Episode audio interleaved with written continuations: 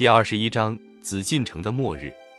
这次整顿内务府宣告失败，并不能使我就此停车。车没有停，不过拐个弯。我自从上了车，就不断有人给我加油打气，或者指点路标方向。遗老们向我密陈恢复大计，前面说的只不过是其中的一例。在我婚后，像那样想为我效力的人到处都有，比如康有为和他的徒弟徐勤、徐良两父子。打着中华帝国宪政党的招牌，在国内国外活动。他们的活动情况继续的通过庄士敦传到宫中。徐勤写来奏折吹牛说，这个党在海外拥有十万党员和五家报纸。在我出宫前两年，徐良曾到广西找军阀林俊廷去活动复辟。他给庄士敦来信说，广西的三派军人首领陆荣廷、林俊廷和沈鸿英三人皆与我党同宗旨。他日有事，必可相助，对待反对党也。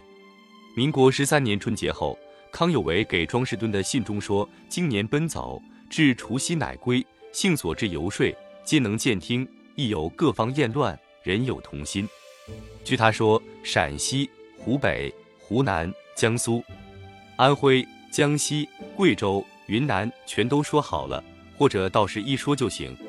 他最寄予希望的是吴佩孚，说落。指吴，吴当时在洛阳，终于孟德指曹锟，然闻已重病，如亦有他，则传电可以旋转。又说湖北逍遥南说过一电可来的话，到他生日可一赏之。现在看起来，康有为信中说了不少梦话，后来更成了没有实效的招摇行径。但当时我和庄士敦对他的话不仅没有怀疑，而且大为欢欣鼓舞，并按他的指点送寿礼、赏福寿字。我在他们指点之下，开始懂得为自己的理想去动用财富了。民十三年，我出宫后，接收清宫的清室善后委员会在养心殿搜出了康有利和徐良给庄士敦的信供二封，连同金良的条陈和江抗胡请觐见的信都发表了出来，但当时却没发表这一封，也没发表康有为向吴佩孚进行活动的往来信件。作者。同样的例子还有慈善捐款，这是有哪位师傅的指点不记得了，但动机是很清楚的，因为我这时懂得了社会舆论的价值。那时在北京报纸的社会版上，差不多天天都有宣统帝施助善款带领的消息。我的施助活动大致有两种，一种是根据报纸登载的平民消息，把款送请报社代发；另一种是派人直接送到贫户家里。无论哪一种做法，过一两天报上总有这样的新闻：本报前登某某求助一事，和清帝遣人送去 X 元，既表彰了我，又宣传了本报的作用。为了后者，几乎无报不登吸引我注意的平民消息，我也乐得让各种报纸都给我做宣传，以致有的报居然登出这样的文章啊！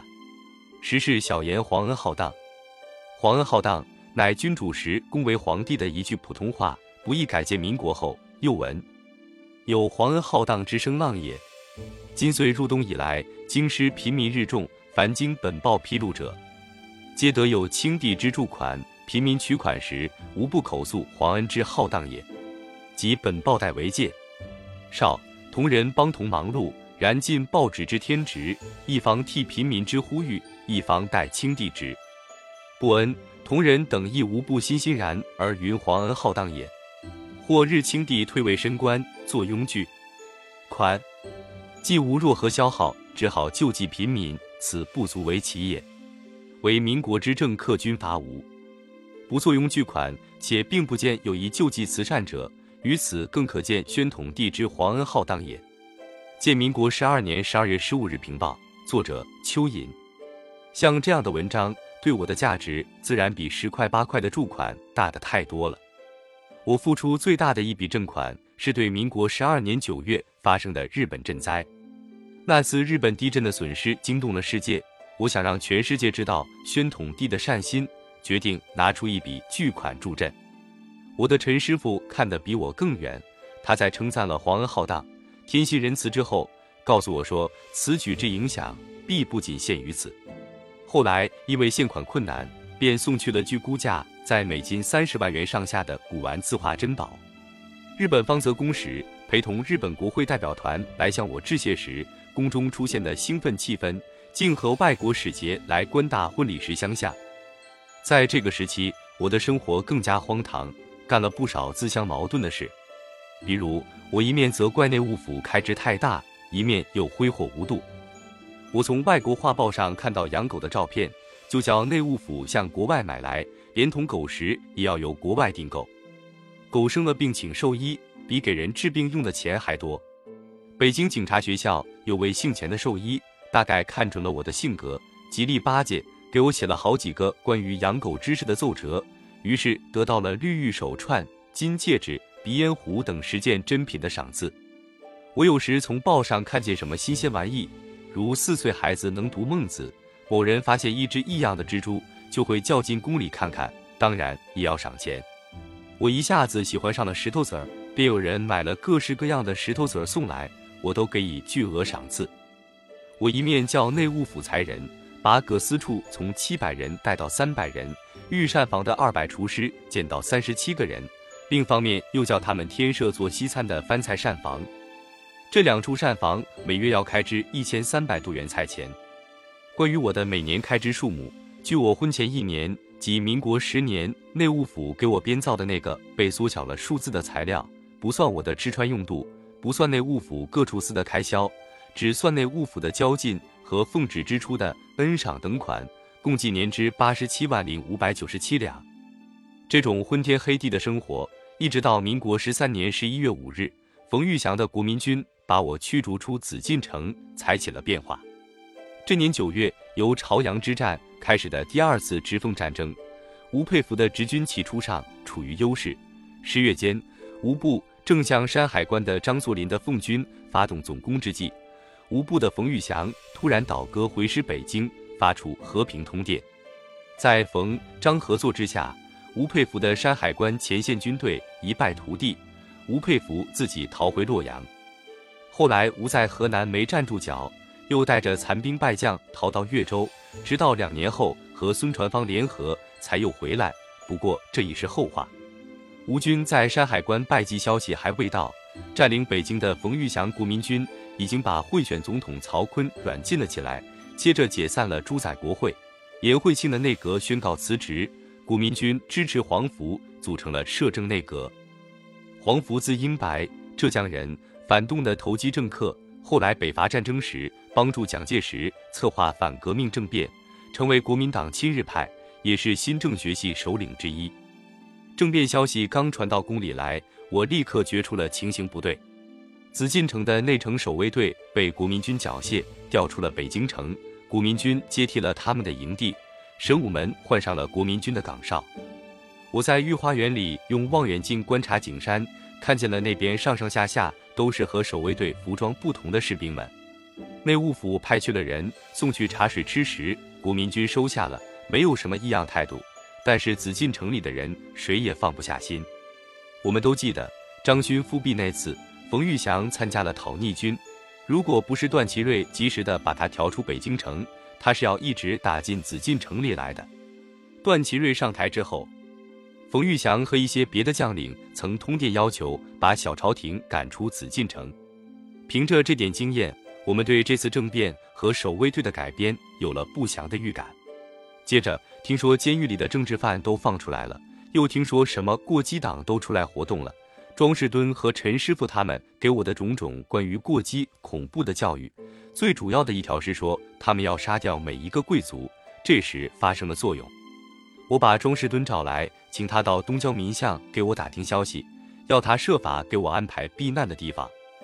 王公们陷入惶惶不安，有些人已在东郊民巷的六国饭店订了房间，但是一听说我要出城，却都认为目前尚无必要。他们的根据还是那一条，有各国公认的优待条件在，是不会发生什么事情的。然而，必须发生的事，终归是发生了。那天上午，大约是九点多钟，我正在储秀宫和晚客吃着水果聊天，内务府大臣们突然踉踉跄跄地跑了进来。为首的少英手里拿着一件公文，气喘吁吁地说：“皇上，皇上，冯玉祥派了军队来了。”还有李鸿藻的后人李时增说：“民国要废止优待条件，拿来这个叫叫签字。我一下子跳了起来，刚咬了一口的苹果滚到地上去了。我夺过他手里的公文，看见上面写着：“总统指令，派陆中林、张弼交涉情事优待条件修正事宜。此令，中华民国十三年十一月五日，国务院代行国务总理黄福，修正清室优待条件。今因大清皇帝欲贯彻五族共和之精神，不愿违反民国之各种制度仍存，于今日特将清室优待条件修正如左。”第一条，大清宣统帝即日起永远废除皇帝尊号，与中华民国国民在法律上享有同等一切之权利。第二条，自本条件修正后，民国政府每年补助清室家用五十万元，并特支出二百万元开办北京贫民工厂，仅先收容其籍贫民。第三条，清室应按照原优待条件第三条，即日移出关禁，以后得自由。选择住居，但民国政府仍负保护责任。第四条，清室之宗庙陵寝永远奉祀，由民国着设卫兵妥为保护。第五条，清室私产归清室完全享有，民国政府当为特别保护，其一切公产应归民国政府所有。中华民国十三年十一月日。老实说，这个新修正条件并没有我原先想象的那么可怕。但是少英说了一句话，立即让我跳了起来。他们说限三小时内全部搬出去，那怎么办？我的财产呢？太妃呢？我急得直转，打电话找庄师傅，电话线断，断，断了。荣源回答说：“去人找王爷来。”我早说要出事的，偏不叫我出去，找王爷，找王爷，出不去了。宝熙说：“外面把上了人。”给我交涉去。这，这时端康太妃刚刚去世不多天，官里只剩下敬义和荣惠两个太妃。这两位老太太说什么也不肯走。少英拿这个做理由去和陆仲离商量，结果允许延到下午三点。过了中午，经过交涉，父亲进了宫，朱、陈两师傅被放了进来，只有庄士敦被挡在外面。听说王爷进来了。我马上走出屋子去迎他，看见他走进了宫门口，我立即叫：“王爷，这怎么办啊？”他听见我的叫声，像挨了定身法似的，粘在那里了，既不走近前来，也不回答我的问题，嘴唇哆嗦了好半天，才进出一句没用的话：“听听旨意，听旨意。”我又急又气，一扭身自己进了屋子。后来据太监告诉我，他听说我在修正条件上签了字。立刻把自己头上的花翎一把揪下来，连帽子一起摔在地上，嘴里嘟囔着说：“完了，完了，这个也甭要了。”我回到屋里，过了不大功夫，少英回来了，脸色比刚才更加难看，哆哆嗦嗦地说：“陆中林催了，说说再歇二十分钟，不然的话，不然的话，景山上就要开炮了。”其实陆中林只带了二十名守江队。可是他这句吓唬人的话非常生效。首先是我岳父荣元吓得跑到御花园东钻西藏，找了个躲炮弹的地方，再也不肯出来。我看见王公大臣都吓成这副模样，只好赶快答应陆的要求，决定先到我父亲的家里去。这时国民军已给我准备好汽车，一共五辆，陆仲林坐头辆，我坐了第二辆，婉容和文秀、张弼。少英等人依次上了后面的车，车到北府门口，我下车的时候，陆中林走了过来，这时我才和他见了面。陆和我握了手，问我：“溥仪先生，你今后是还打算做皇帝，还是要当个平民？”我愿意从今天起就当个平民。好，陆中林笑了，说：“那么我就保护你。”又说：“现在既是中华民国。”同时又有个皇帝称号是不合理的，今后应该以公民的身份好好为国效力。张弼还说，既是个公民，就有了选举权和被选举权，将来也可能被选做大总统呢。一听“大总统”三个字，我心里特别不自在。这时我早已懂得韬光养晦的意义了，便说：“我本来早就想不要那个优待条件，这回把它废止了，正合我的意思。”所以，我完全赞成你们的话。当皇帝并不自由，现在我可得到自由了。这段话说完，周围的国民军士兵都鼓起掌来。我最后的一句话也并非完全是假话，我确实厌恶王公大臣们对我的限制和阻碍。我要自由，我要自由地按我自己的想法去实现我的理想，重新坐在我失掉的宝座上。